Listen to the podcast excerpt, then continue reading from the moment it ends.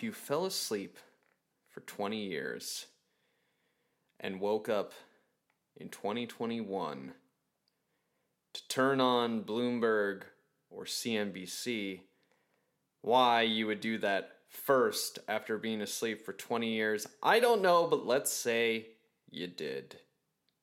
You might be tempted to think that oil and gas had gone away forever.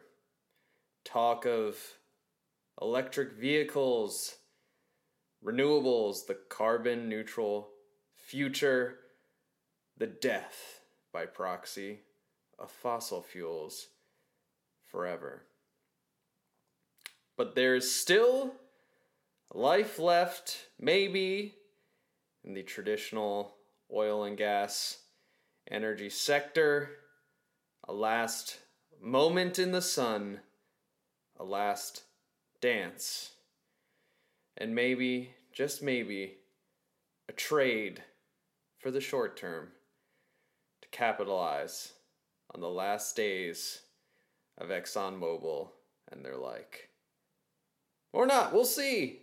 We discuss all that and more, plus the markets teeter on the edge of price action, neither up nor down, but surely it will go one way.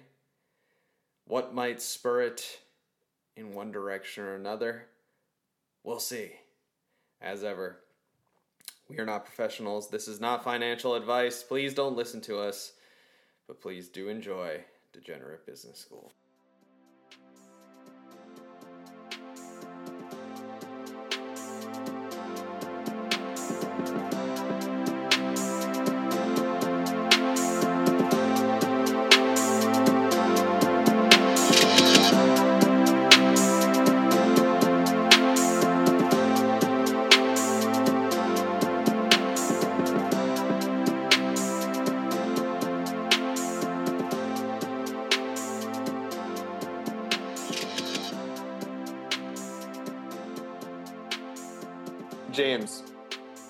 Ready, as I periodically do, to get back into energy. You know, I always ask you about this. Would you say that buying energy stocks is the equivalent of getting into a land war in Asia? Just never ends well? Well, it depends on when you get out, right? Because your dividend yield for whatever it's Chevron or, or XOM, it's, you know, you get your five, 6%, 7% dividend yield. It's solid. I mean, if you're com- comparing that with bonds and anything else, and, and also their balance sheets are great. They're, you know, A rated companies. So it's just, it's just stigma. And it's just knowing that the future that these companies are, you know, destroying the planet. That's kind of the bad part, but well, let me, it's let, the last value in town pretty much. Yeah. Let me make the case it's a trade. It's not a buy and hold. Who knows how long we'll need for it to play out or fall apart. I'll make the case for for uh, going long on energy, but I'm really we're really talking oil and gas here. And my vehicle of choice is I think I sent it to you guys. It's the ERX. It's 2x leveraged XLE basically. It's like the energy sector, Spider, 2X. Used to be 3X, but I guess uh, that ruined a lot of people. So Direxion only makes 2X. All right, here's here's the case I'm making. Number one, and I know I didn't prepare the charts ahead of time, but so forgive me. Uh, number one, the chart is epic, as you said, James, which is yeah. in the middle of 2020, it fell apart, complete collapse for obvious reasons, the pandemic. And it's gained some traction since then, but kind of had a near term compression because the Delta variant squashed oil and gas prices again. But still, I think in the long, in the even in so that's the long view. If you look at the one year chart, we're in a bit of a pattern of consolidation, it feels like. We have been probably for the last couple of months that's like the technical pattern. It's very, it looks very similar to BRZU, the two, the two X Brazil ETF, which hasn't broken out yet and may never. But once Brazil conquers the coronavirus, maybe it'll go somewhere someday. Uh, now the qualitative case, which is possibly we've completely over rotated on oil and gas companies are dead, like you said. Like electric vehicles are the future, renewables are the future. There's been a heavy rotation out of, let's just say, the traditional oil and gas exploration companies. But to your point, uh, there's still value because there's still going to be oil demand as we transition from the oil past to the renewable future. Robert, slam dunk, right? This isn't a value trap. Um, well,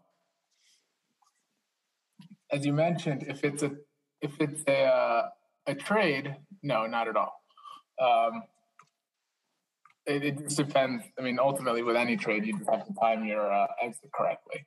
Yeah, this is you get in now. You hope it breaks out, and you get out when you feel like it's hit a top, like it's exhausted its momentum. Right now, in the long term, energy is is a losing game, but in the short term, I, I could get behind it on account of I'm still in the camp of um, cyclicals will rally into year end. Um, it, it's not a terribly popular camp at the moment, but you know that that's where I sit. Um, having said that,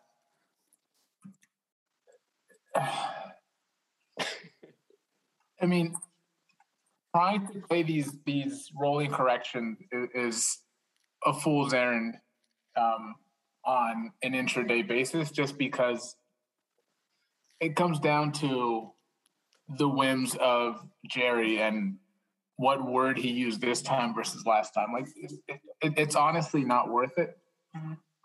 But well, you're just get you're getting into the let's call it the S and P context, which is that halo well, reigns over anything.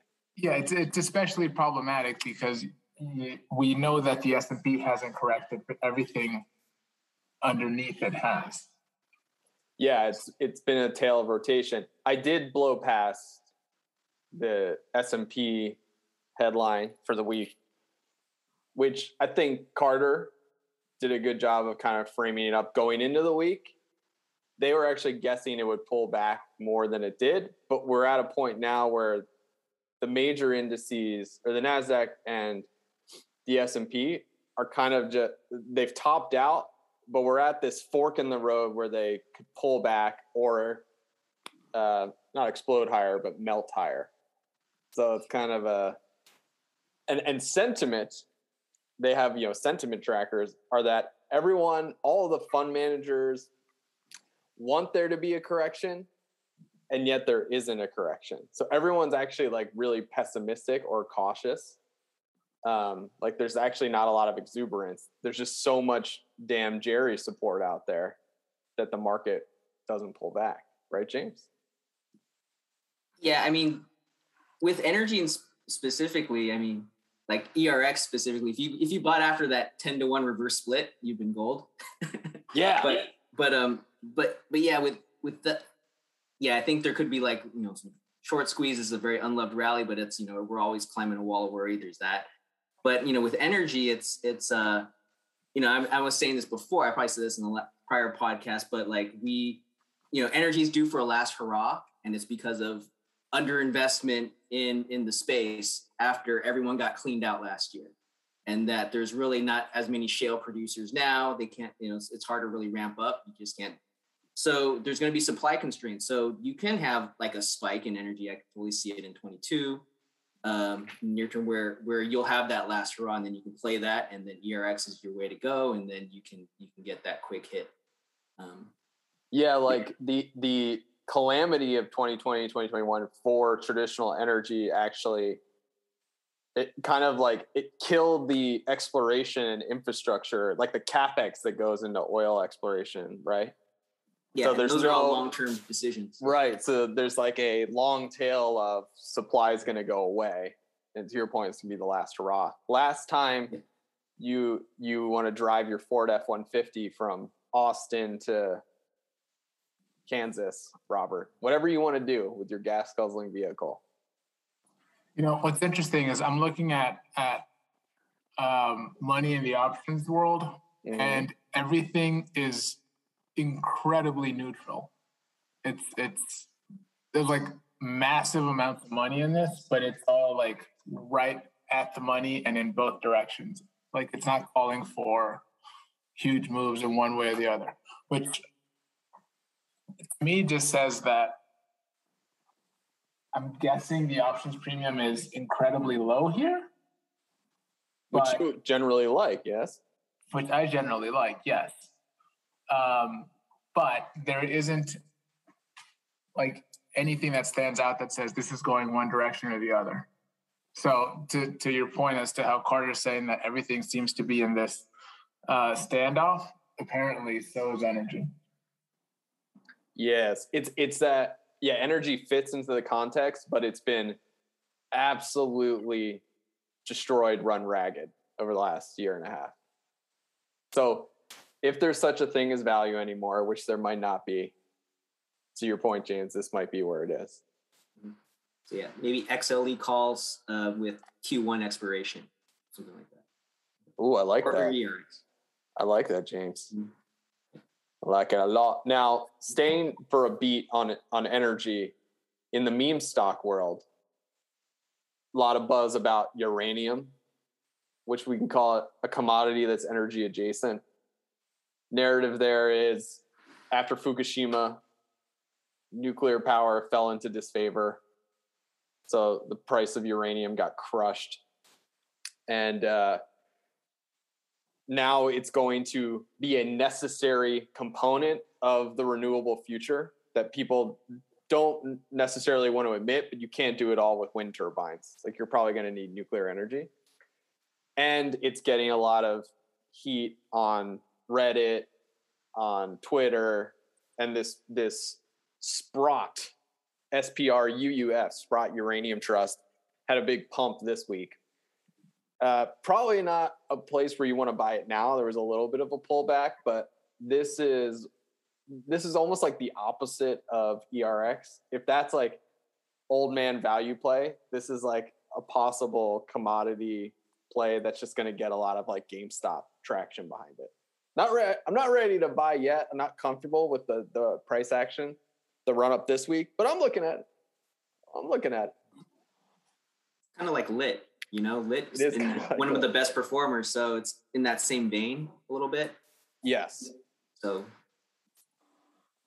yeah, we'll wait for a, a decent dip. Yeah. I'm putting I'm putting I'm putting that one on the tracker. Mhm. That's going onto the tracker. Um, okay, but Robert, returning to the state of the market. So this week you put what your options put action on the Russell 2K, yeah? Yeah, yeah. What you- what um, there? I'm look, I'm just looking at the chart. The Russell Russell Hustle Bustle 2000 has been in a solid pattern of consolidation for nary this nary since April. Yeah, the thinking there is everyone and their grandmother expects a uh, a correction in the S and P, and I mean not to beat a dead horse, we've we've been over as to why, right? There's a seasonal component to it. There's the fact that it hasn't happened in well over a year, so on and so Yes, yes, forth. yes. Um, my reasoning behind playing the Russell specifically is just that it tends to be more volatile than the S and P itself. So the options themselves are pretty cheap, and it was calling for a smaller move down. Um, and again, since there's more there's more beta in the Russell than there is the S and P, uh, there's just a higher probability that it, if in fact the market does pull back, I'm more likely to make money in the Russell than I am the other indices. I feel you. I feel you there. I mean, there's there's definitely chatter that fourth quarter something's going to happen. Now, the only thing, the only two things on my radar, and maybe I'm missing something, is James, the taper shall come, but what does the taper really mean? It's like slowing the rate of bond purchases from the Fed. So it's like the slightest of tapers, right? Yeah, I mean, it means the party's over, but you know, so, it's really it's almost symbolic, more than it's yeah. than than actual said. the mechanism. Yeah. and it's been communicated to death. For, it's been it's like it's been communicated for like six months. It feels like so it's not it couldn't possibly be a surprise like taper tantrum because that's what they're trying to avoid, right? Is another Mhm. taper tantrum. Here's the other one though. A lot of buzz on Twitter, so you know it's real. It's on the internet, so it must be true. A Bitcoin ETF possibly coming in November. Like prominently the fidelity guy is really behind a bitcoin etf so there's a lot of as there always is on twitter there's never a time on twitter where like a bunch of people aren't saying bitcoin's going to 100000 next month the month after or 2022 you know? There's someone always saying that but uh, bitcoin etf approval in fourth quarter could be in the offing so crypto is probably going to have volatility at least in the fourth quarter, uh, as it always does, but outsized volatility maybe. Yeah, I'm gonna dabble. I think I'm I'm tempted just to buy a tenth of a Bitcoin. So I'm just gonna Tenth, a tenth. Yeah, I'm just gonna yeah, yeah. that's about uh, yeah, like five G, five G's worth. yeah. Mhm. Yeah, but you know, I, I like I like some of the narrative. The libertarians are kind of annoying on, on that to me personally, but some of the other narratives are, are pretty interesting, like you know, third world reserve currency type of thing. That that's so so yeah. Well, there's this. I, I definitely the the global South narrative is powerful. Mhm. Like um, recently, Afghanistan became like the twentieth uh, ranked country in terms of like usage of Bitcoin per capita for obvious reasons. Like there is no government or the government collapsed. The Taliban has taken over. And I don't know if you saw any of the pictures circulating, but the guy that's the finance minister of the Taliban like has an AK forty seven in his office. Like James, James, like you could run circles around this guy if you were the finance minister. I don't know about me. He's probably on my level. Uh, yeah, so it's actually in a way it's emerging market exposure in a in a weird way, uh, and and a lot of countries in Africa that have had like sovereign currency issues historically, Latin America. Uh, so that's interesting as a long tail. But the other thing is like the old the old people that don't want to get into Bitcoin and they need their like wealth manager to do it for them need the ETF vehicle. So I feel like that's inevitable. And that's like a reason to own Bitcoin in and of itself. Even if Bitcoin ends up being worthless, uh, like an ETF feels like it's going to happen. Yeah, so a lot of positive uh, tailwinds. Speaking of which, in the crypto zone, uh, and by the way, if Bitcoin goes higher, then it'll take all the other altcoins with it, which is nice. I decided to widen my exposure to dolphin coins slash boner coins, whatever term you want to use. This week, I bought three, as I told you. I actually bought four. One I had meant to buy before, but it wasn't available on Coinbase, which is Polkadot, which is some sort of exchange token. Obviously, I don't know any of this. The three I bought that I, I had on my radar that I wanted to buy because I told you it's kind of like the the most ridiculous sounding ones that were available. One is Internet Computer ICP, which the guy who founded Internet Computer basically is basically claiming that he's inventing Web 3.0 single handedly. So, for sheer scale of ambition, he's basically saying, I'm going to do what Richard Hendricks did in the show Silicon Valley. I'm going, I, I put some on that. Robert, are you interested in Internet Computer? Strictly based on the fact that it's called Internet Computer? No. Exactly. No. I feel like you should come up with something better than than that. But it's the computer for the internet, Robert. It's just being transparent. Uh, yeah, I know. I'm going with the principle of the more ridiculous sounds it sounds, the more likely it is to be successful. Speaking of which, the other one, James, is Axie Infinity, which is an Ethereum token in the gaming universe.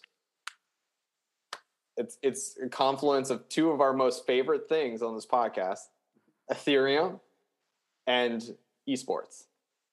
So can't miss bullseye. It's going up a thousandfold. Yeah, I went up in on you too. I, I put in a G on that too yesterday. Yeah. And then the last one is least likely to succeed. Why? Because it currently costs 33 cents. And that one is Chiliz.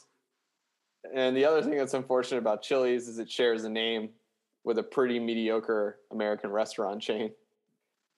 CHZ is the handle. It's a Ethereum token for sports fans. This is this is associated with this company Socios that's trying to do uh, tokens tokenizing like fan ownership of European soccer clubs. So a world in which James, you and I could own FC Barcelona tokens and vote on what jersey they wear.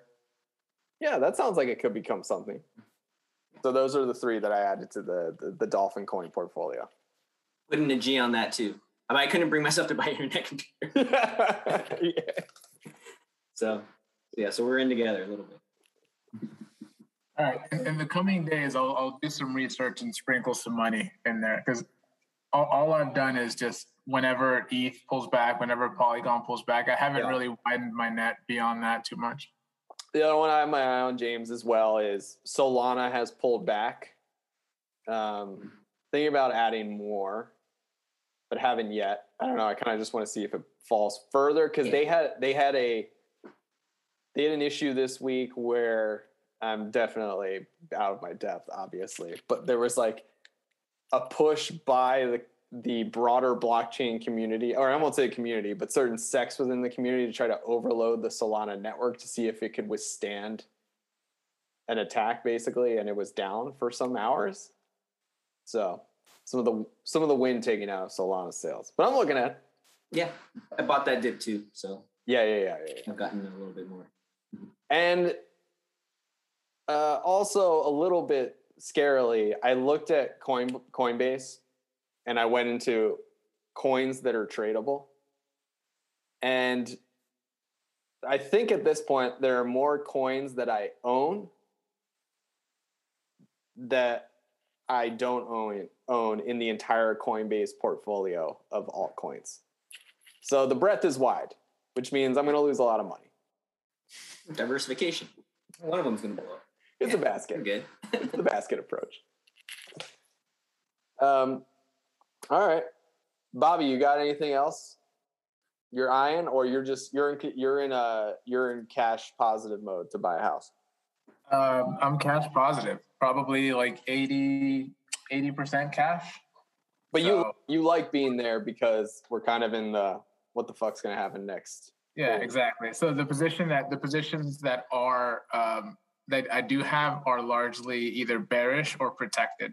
So I have like Coinbase, but I've got deep in the money calls sold against them. So there's there's a lot of protection in the stuff that I do have, and then I do have outright uh, bearish bets. Mm-hmm, mm-hmm, mm-hmm. James, are you still overweight cash? Besides, obviously, the flyers you're taking on on my dolphin coins yeah, that's pretty much it. That's pretty much all the things I've been buying. Um, you know, one thing I am, you know, noticed also in the news, like like with with, with China and Evergrande and that story. Oh, I'm a little fearful yeah. about the whole like, um, you know, because you can't have all this cash coming out of you know all the market cap in Chinese tech without affecting the real estate market and without there being contagion. So that could be another that could be the catalyst, I think, with with something bigger.